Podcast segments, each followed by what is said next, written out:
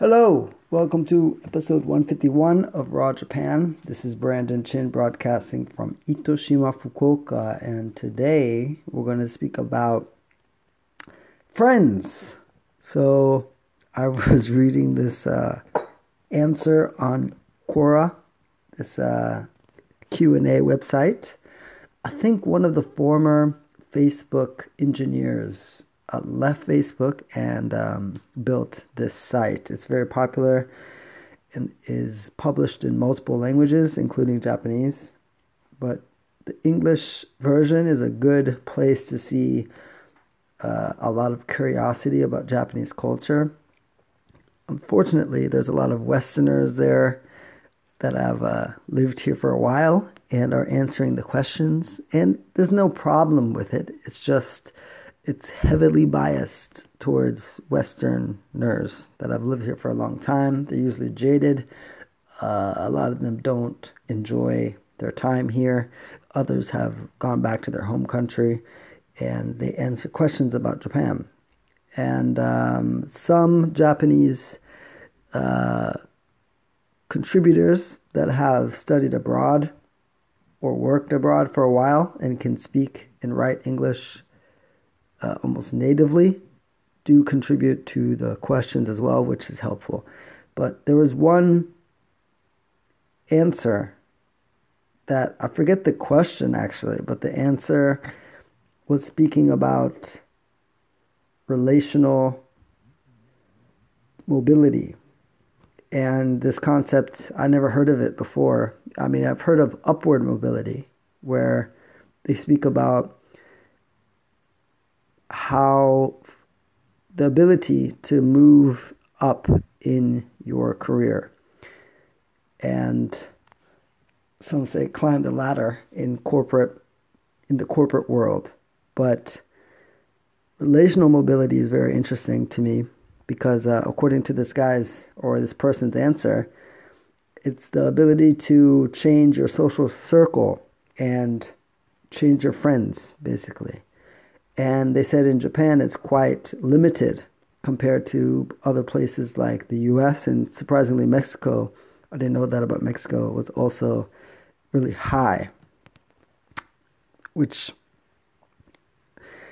uh, which um, makes sense, I guess. I mean, the U.S. is quite diverse. Sorry for that. I am uh, dehydrated. I'm going to drink some water. That was probably the longest swallow we've had on this podcast. So basically, the answer spoke about the lack of relational mobility in Japan and how that affects people's friend circles, social circles. As you may know, most Japanese people uh, don't interact with strangers like that, like we do in the West. You don't just approach people that you don't know. And the only way to really get to know each other is through your workplace, uh, if you're going to school, university, or events, like where people get together. And I noticed that actually, I was speaking to my Japanese friends from Osaka about that recently, but how people only can really express themselves fully when they're when the social situation is handled is like is set. There has to be rules so that people can roam freely in the box to say. I spoke about that on one of the past episodes. I think it was about um, flirting. I don't remember the title of the episode but um, yeah. This uh, explains a lot because you'll see why a lot of people in Japan date people that they work with is because that's the, the closest prox the people that's the pool. That's the pool they're swimming in.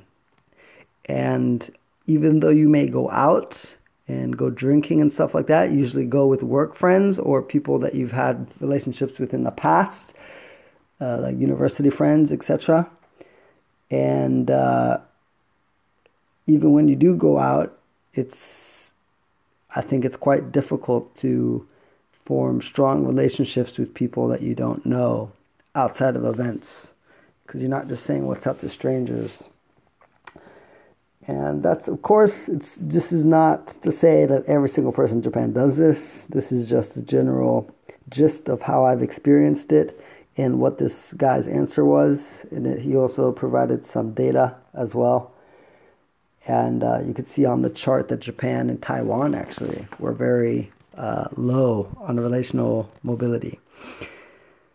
Um, I see it too as a English teacher working in the public school system, and I can see, you know, these Japanese teachers. You just talk to them, and they don't. I mean, they don't have time to really do anything outside of work, and it's sad, but the reality is most people they don't have friends outside of their workplace at least the ones i've spoken to and i can imagine it being especially hard for the, the corporate work that you know where it's where the work hours are even more ridiculous so but you know i think fukuoka is is kind of uh, good in that sense because there's a strong international community in the city, uh, especially amongst East Asians, and it's the startup culture is is starting to brew a little bit more. It's not that big, but it's you know there's a there's a desire for it, and so. Uh, there's some hubs around the city that allow for more interaction and communication and community between people of different workplaces, professions, and um, social levels. And so I think that's I think that's a good thing. Itoshima's a bit more spread out because it's countryside, so you can't really expect that as you can in the city, in Fukuoka city. But I think that's what drew me here. Actually, is the the fact that it's Fukuoka's not afraid to be on the front line of innovation and, and try some new stuff. So I'm excited for the future, especially when the Olympics come through for Tokyo and just to see what happens, you know, what what flow will come down to Kyushu from that huge influx of tourists. We shall see. Anyway, if you're interested in experiencing Japanese culture at your home, just go to www.brandonchin.net forward slash raw, R-A-W, and I got some physical goods for you there. And if you want a free book, uh, you can go to brandonchin.net forward slash block, B L O C K, and get your stuff there. So, as always, actually, you can just go to brandonchin.net and then type your uh, name into the email address there, email box there, and you can get your book sent. Great. As always, tell one person. One person around you yeah, this is relational mobility in in action. The people that you're around. Ask yourself why. How did I find this person? And uh, you'll start to see that your social circle, especially if you're in the U.S. or some other Western countries, you'll see that okay, I'm meeting people. Uh, based on my interest. Maybe you love music or something, you went to a concert, you met somebody, etc and uh, think about what that looks like for people in Japan or people in Taiwan. Like they only have the opportunity to uh, meet people in close proximity, work, school. That's about it. Maybe maybe they have time for like a hobby thing that they go to, hobby club or something. But it's very very uh, it's much smaller. But that does mean that relationships are longer and uh, more. I, maybe you can say more sturdy because you know you have to be in those spaces with those people. So those relationships weather a lot more trauma probably.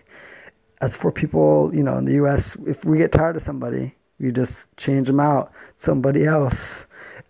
Or if the relationship's not going well, that's a better way to put it and uh, yeah, because there's much more diversity of of people and of different interests so you can go to different places to broaden your social circle and meet new people. And I don't know, there's benefits and cons to both, but if you think you know somebody in your circle that's interested in learning about, you know, how people in Japan make friends and build their social circles, then share this episode now, right after it's done. Don't wait on it. I know how the human works. Procrastination is poison. So, right when this is done, copy that link. The sound of copying a link. And then pop it into your message app. Pah! That's the paste. And send. Ching! That's okay. I don't have to explain that one. That's self explanatory. And you can share the love. Great. See you on the next one. On the next one. It's the 11th.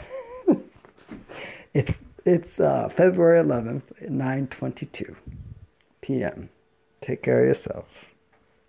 Thanks for listening as always, yeah?